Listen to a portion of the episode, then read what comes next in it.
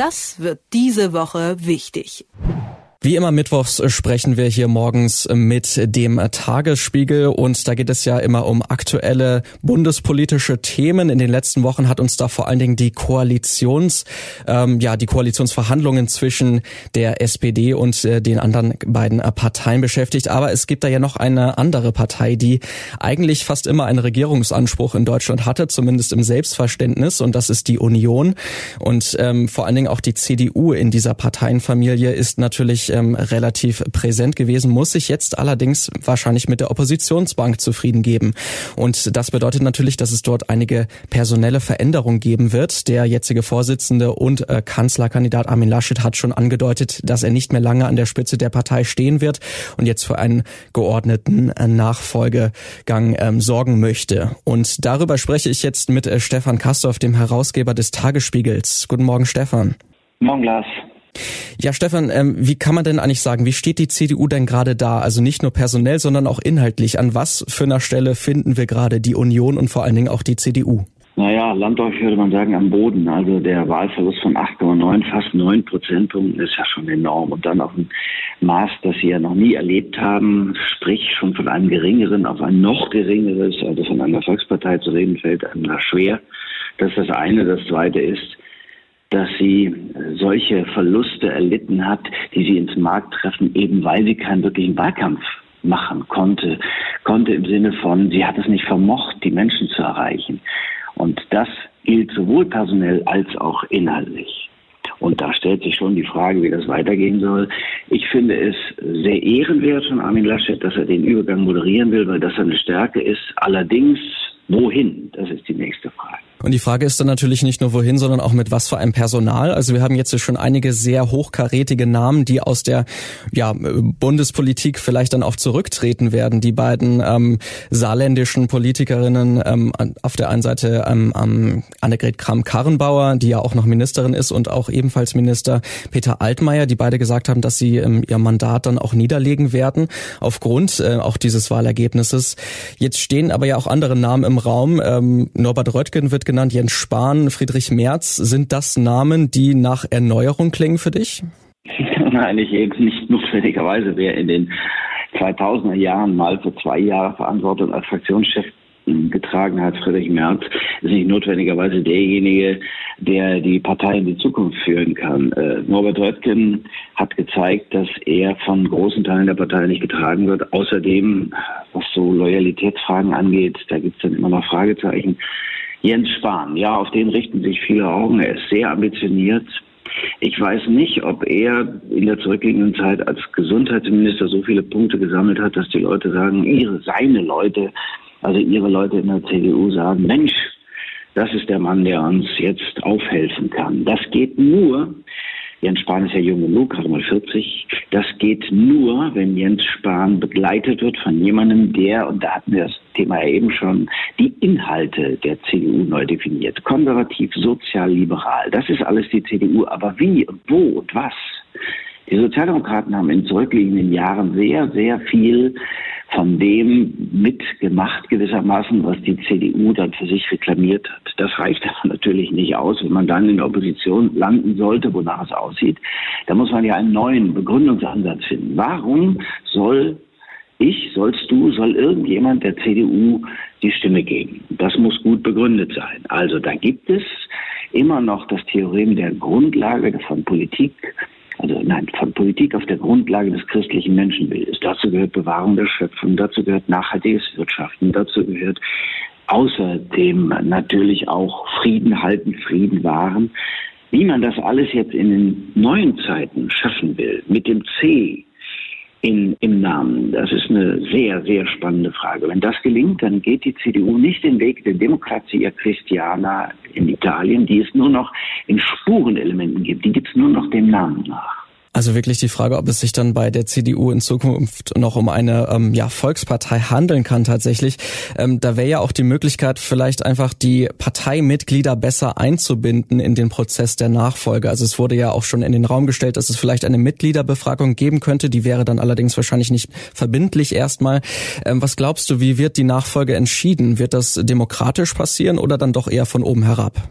Nein, nein, unbedingt demokratisch. Die CDU kann sich jetzt gar nichts anderes mehr leisten. Also die Kreisvorsitzenden 300, ja immerhin eine stolze Zahl, kommen zusammen und werden dann überlegen, ob es eine Mitgliederbefragung geben sollte.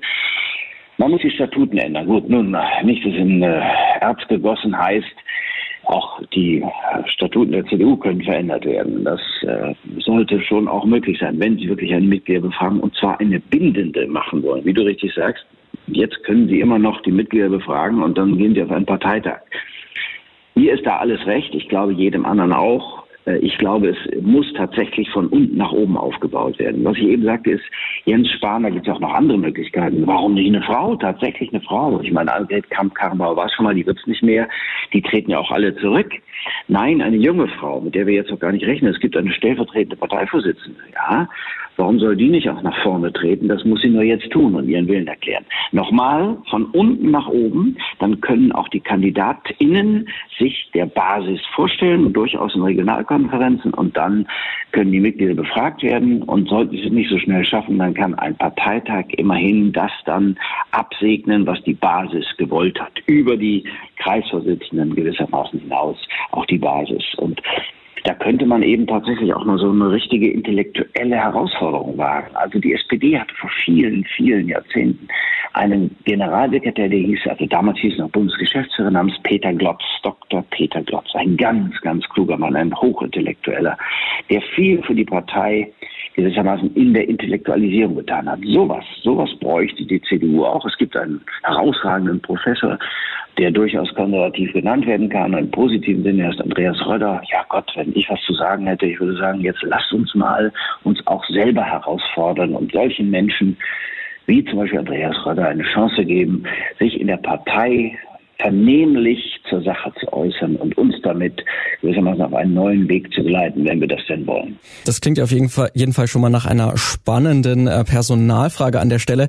Äh, eine weitere Qualität, die die Person, die die CDU anführen wird, ja auch noch mitbringen sollte, ist vielleicht auch ähm, ganz gut im Umgang zu sein mit der Schwesterpartei, die ja auch in Bayern immer noch da ist, die CSU und natürlich auch der Vorsitzende Markus Söder. Die sind ja im Wahlkampf nicht gerade durch große Loyalität äh, auch Armin Laschet gegenüber aufgefallen.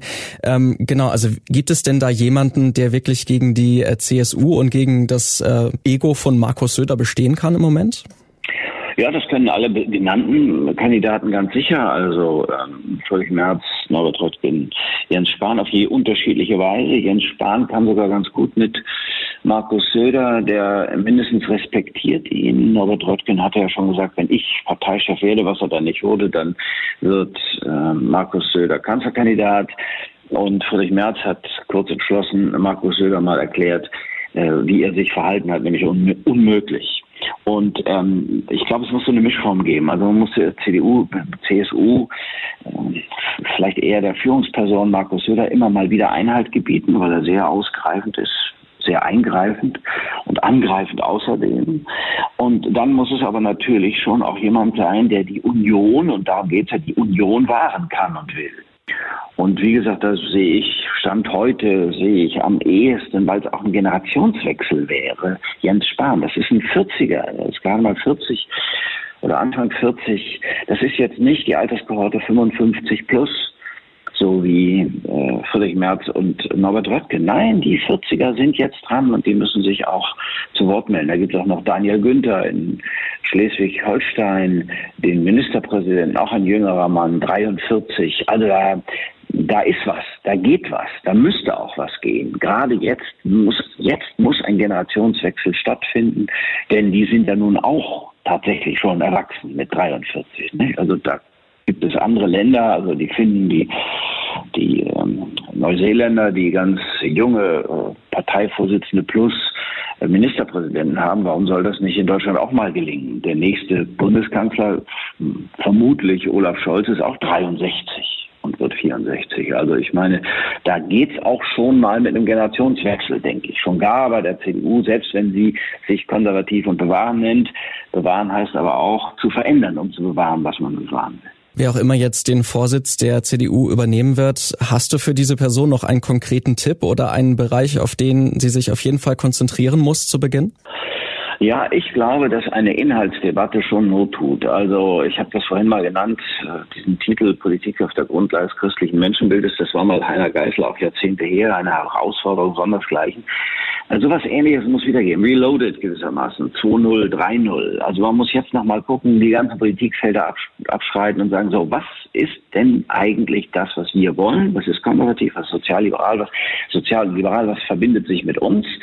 Und dann äh, muss man einen solchen Programmprozess mit vielen, sagen wir mal, tatsächlich möglichen Wortmeldungen auch von Jüngeren in neuen Formen wagen und dann auch mal die Partei öffnen, Luft reinlassen und sagen, wer kann von außen helfen bei Projekten, wie wir sie uns vornehmen. Also Klimaschutz konkret.